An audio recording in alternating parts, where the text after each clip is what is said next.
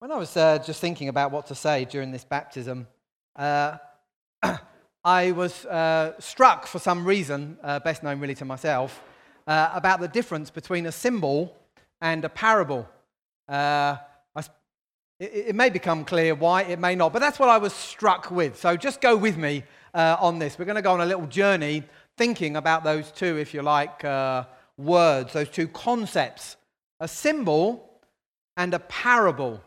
Now, somebody described the difference like this it said that a symbol brings to mind something that we know, an object, something, somebody, some idea that we know. A symbol brings that to mind.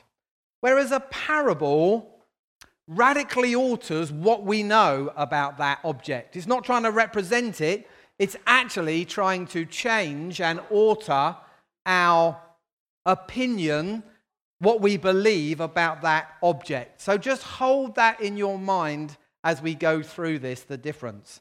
So let's just think about those two in a bit more detail.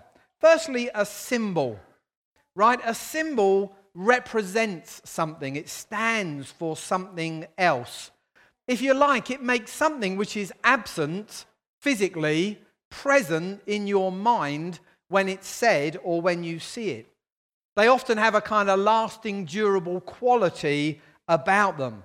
So, for example, if we think about things that are symbols, words are symbols. So, for example, if I say the word carrot, what do you think of? A carrot. There's no carrots present. There's no carrots in this room. Yeah, I say the word carrot, and you're all sitting there thinking of a carrot.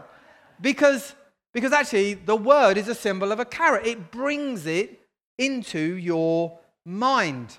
And you know what? Just because we now grow fancy dance, very expensive purple carrots, when I say carrot, you still think of the good old orange variety. Because that's what you and I learned when we were reading through our books, weren't we? Oh, carrot, carrot, carrot, orange, vegetable. It's a carrot. That's what we think of when we say the word. That's what we grew up learning. Physical objects can also be symbols. Think about something like a swastika. Think about you know, the badges that the Nazis would wear that was a, in the shape of a swastika. And if I were to show you one now, you would think about that terrible Nazi regime in Germany, even though the symbol in its basic form was around long before the Nazis ever adopted it. But because they adopted it and it's so well known, that's what we now think of when we see that symbol. It comes to our minds it symbolizes them. The cross, think about two bits of wood nailed together. If I was to put a wooden cross here in front of you now, that would symbolize the crucifixion of Jesus Christ. Even though lots of other people have been crucified. And even though two bits of wood being nailed together is about the basic building block of everything that we've ever built as humankind. And yet, if I put two bits of wood like that nailed together, most people would think about the cross because it's become a symbol. That's what comes to people's minds. So that's a symbol. Let me just go back to the parable thing. You see, a parable is not a symbol. A parable is a comparison in which something which we know is compared to something which is less known, right? Parables about comparing two things, one of which we know, we understand, we've got a grip on,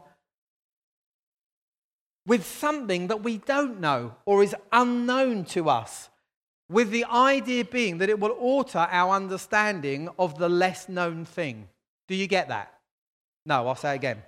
So, a parable is a comparison by which we take two things, one which we know, one which we don't know so well, with the idea being that we will know something more about the less known thing by looking at the well known thing. Do you get that now? I'm going to move on anyway because I haven't got time. So, for example, when Jesus said, I am the good shepherd, he didn't mean that he was going to go out, put on shepherd's clothes, look after 200 sheep on the hillside, and be very, very good at it. That's not what he meant. What he meant was this people that he said it to had a really good idea what a good shepherd was like. It was very well known to them, it was very familiar concept. A good shepherd cared for the sheep, protected them, looked after them. They knew what that meant. And so Jesus compares himself to this well known and understood thing namely a good shepherd, in order to illustrate and alter their understanding of the less well known thing, which in this case, when Jesus was telling them, was himself. So he compares himself to this well known, understood thing in order to change their understanding of the less well known thing, which was him. He's basically saying, Look, you don't know what I'm like, but you know what a good shepherd is like. Well, guess what? I'm like that good shepherd. Just as the good shepherd protects and cares for, looks after the sheep, so I am one who protects, looks after, cares for, as we have worshipped and heard this morning. So the idea is that from then on, if someone says the name of Jesus to these people, they don't just think of a man, a carpenter, like some bloke talking in the square. They begin to think about him as a good shepherd. Are you with me? When they call him to mind, it's not just as a bloke Jesus, it's as a bloke Jesus who is like a good shepherd, because that's what he told us, in a sense, what he was like. So let's think about baptism then. Think about baptism, what we're going to see and do and is going to happen to Lauren and Emma this morning. You see, baptism is a symbol and it's more than a symbol, right? It's a symbol and it's more than a symbol. It's more than a symbol because God can do supernatural things that none of us can see when people are baptized. Are you with me? So it's more than a symbol because God can do unseen, unknown things in the heavenlies, in, in Lauren and Emma's hearts. He can do stuff that none of us will see. So it's more than just a symbol. But it is also an amazing symbol. It's one of the oldest, it's one of the best symbols of the Christian faith. Because baptism symbolizes this amazing reality that has happened and that we heard uh, declared in their testimonies that's happened to Emma and Lauren and everyone who's put their faith in Jesus. The first thing that baptism symbolizes is that we are unclean before God. God is holy, perfect, pure, and we are unclean before Him. In other words, our sin, which includes our rebellion to God, the things that we say that offend Him, the things that we do to one another that we know He wouldn't have us do. Whether it's being selfish or whether it's acting out of hatred or whether it's lying, whatever it may be, all that put together is what the Bible calls sin. And our sin is, if you like, it's, they're like, it's like mud stains. It's like, it's like every sin that we do is like a big pile of mud that somehow gets stuck to ourselves.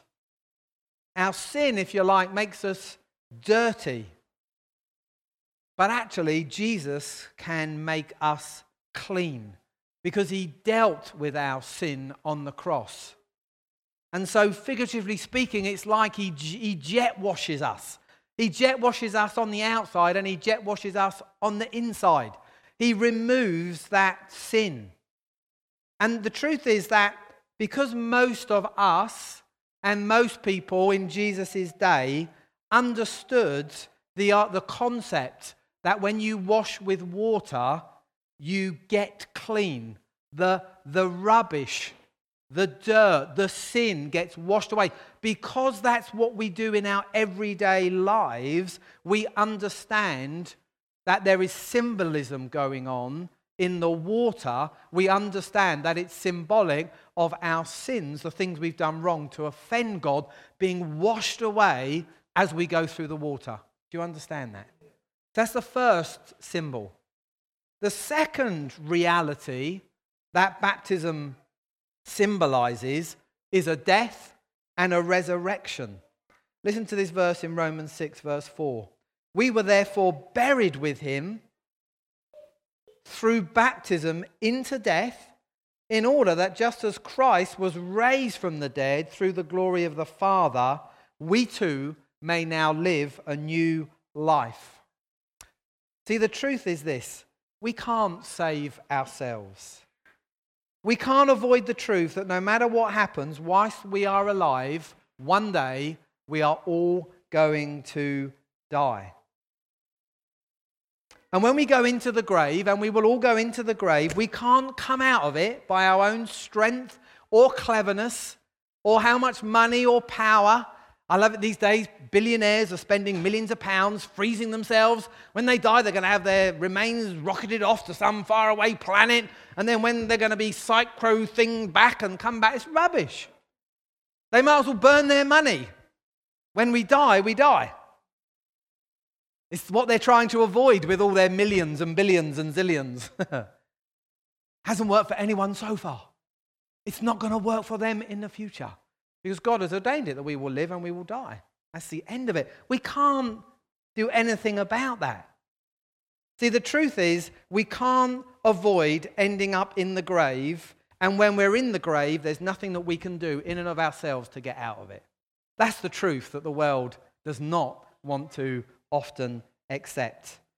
But it means that we need to follow in the path, in the footsteps of one who has died, entered the grave, and then been raised back to life again. That's the one whose path we need to follow.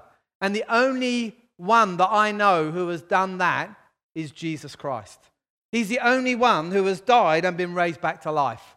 So it's in his footsteps that we need to follow. So in baptism, we are kind of taking our stand with Jesus.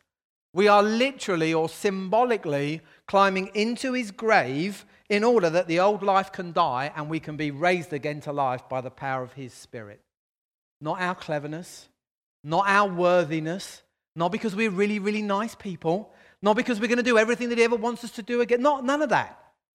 We are associating with His death and His resurrection ourselves. So we trust our life and our death into His hands. In fact, we actually trust our life and death into His life and death. So we no longer fear death. We no longer fear the grave because we're putting our trust in the fact that what happened to him is going to happen to us. So when Jane and I, who are going to be doing the baptisms later on, put Emma and Lauren under the water, symbolically, we're plunging them all the way down into Jesus' grave. That's what we're doing. But then, just after a few moments, maybe minutes, we'll just see, we'll just see how we feel. Depends on how their legs kick, really. That's the great sign. When the legs start, we won't. We're straight down, straight up. Promise. I promise. Down. We've lost no one yet. Right? When they come down, we're symbolizing this old life. This old life is dying as Jesus' life died. And therefore, when we bring them back up out of the water, we are raising them to new life in Jesus Christ. Amen? That is what we are doing. I spoke about this being a parable. So, Jesus, you know, he was not a symbol of God. He was God. He was God in and of himself. But he was also a parable of God. You see, as a parable of God, when people encountered Jesus, he was the well known thing to them. He was the thing that they knew and could see and talk to and observe and look at. And by what he did and what he taught them, what he was trying to do was reveal to them the less known thing, which in that case was his Father God. And of course, Jesus made it abundantly clear. Because when people came to him and asked him, How do you do these things? By in whose name? How do you teach with such wisdom? How do you do the miracles that you do? They're asking, really, what's the thing behind you? What's the unknown thing that we can't see that's enabling you to do all this, Jesus? Jesus was quite clear it's, it's God. It's my Father God. He's the one that you don't know, that I know, that I am trying to reveal to you. So when Philip asked him, he says, Philip said, Show us God. And Jesus said, Don't you know me, Philip, even after I've been among you such a long time? Anyone who has seen me has seen the Father. How can you say, Show us the Father? It's what Jesus has been doing for all these years, showing them the Father. So Jesus wasn't a symbol of God, but he was a parable of God. Through knowing him, you could get to know the lesser known one, the one that you didn't know who was God. And the truth is that Emma and Lauren and any Christians, we're not symbols of God. We're not symbols of God. But I do believe we are called to be parables of God. See, if you're not a Christian here this morning, then the truth is you don't know Jesus. You might know about Jesus, but their testimonies was that they know Jesus. So when Lauren says, Why are you getting baptized? Jesus told me to get baptized, so I'm getting baptized. That's about knowing Jesus. It's not about, it's not about knowing about Jesus. It's about knowing Jesus. Jesus said, Get baptized, so I'm going to get baptized. They know Jesus. Then if you don't know him, you know someone who knows him. You know them. And through them and their testimony, you can get to know him as well. You see, their story their testimony is that Jesus is alive and has saved them. And I believe that if you're not a Christian here this morning, that should both give you hope and challenge you in equal measure. It should give you hope because if you know them, you know that they're not perfect. They weren't perfect before they became a Christian, and guess what? Shock horror, they're not perfect now.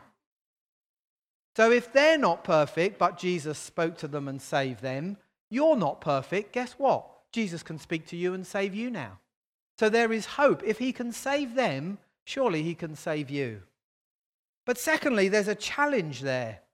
Because in their testimony, if you boil it down, there's only three outcomes to what they're saying. Either they're lying, either they've come here today and they're just lying about Jesus. Could be true. Second option could be that they are simply deceived, misled, idiots, stupid.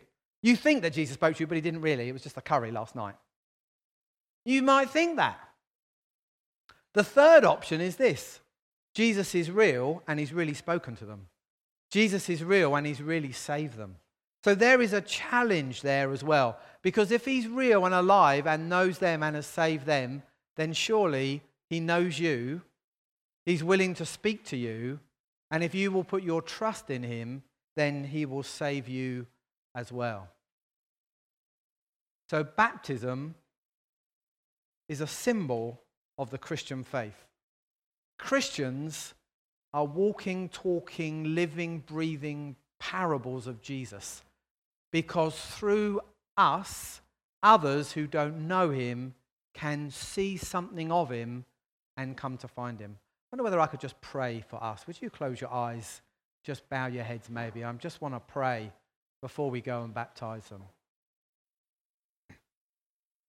And if you're here and you're not a Christian, I just want you to know that Jesus, as the Good Shepherd, knows you and he loves you. And like in the words of that song, he will leave the 99 sheep that he's looking after to come and find you. You may think you're here by accident today, but I don't believe you are. I believe you're here because Jesus wants to speak to you. So, Lord Jesus, I pray, firstly, for anybody who's here who doesn't know you. And I pray that you will begin to speak to them, that you will begin to make yourself known to them. I pray that you will speak into their life and speak into their hearts. And Lord, we pray for Emma and we pray for Lauren. We thank you, Lord, that you have saved them. We thank you, Lord, that your act of living a perfect life and dying on the cross has meant that they can be washed clean of all their sin. There is now nothing that will ever separate them from your love. So, Lord, we pray that as we come to baptize them now, Lord, we both thank you for it. We also pray, Lord, that you would bless them, that you would fill them with your spirit. Lord, we pray that you will watch over them, protect them, love them, care for them. Lord Jesus, we know that you are the good shepherd and that no one is going to snatch them out of your hands. So, Lord, we pray for your blessing on them this morning and every morning. We pray in Jesus' name. Amen. Amen. Amen. Okay, so this is what we're going to do. We're going to go outside, pick up your kids if they're in the creche, gather around the pool. Just give us a couple of minutes to get changed. We're going to baptize them. You can bring words, pictures. Then we're going to have tea and coffee back in here. Great.